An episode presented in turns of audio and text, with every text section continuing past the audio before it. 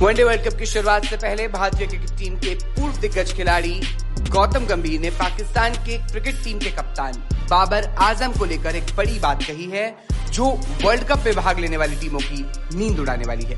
गौतम ने कहा कि जिस तरह की तकनीक बाबर आज़म के पास है तो मुझे लगता है कि इस वर्ल्ड कप में वह पाकिस्तान के लिए तीन से चार शतक जड़ सकते हैं। बाबर आज़म पिछले कई महीनों से वनडे रैंकिंग में लगातार नंबर एक पोजीशन पर बने हुए हैं।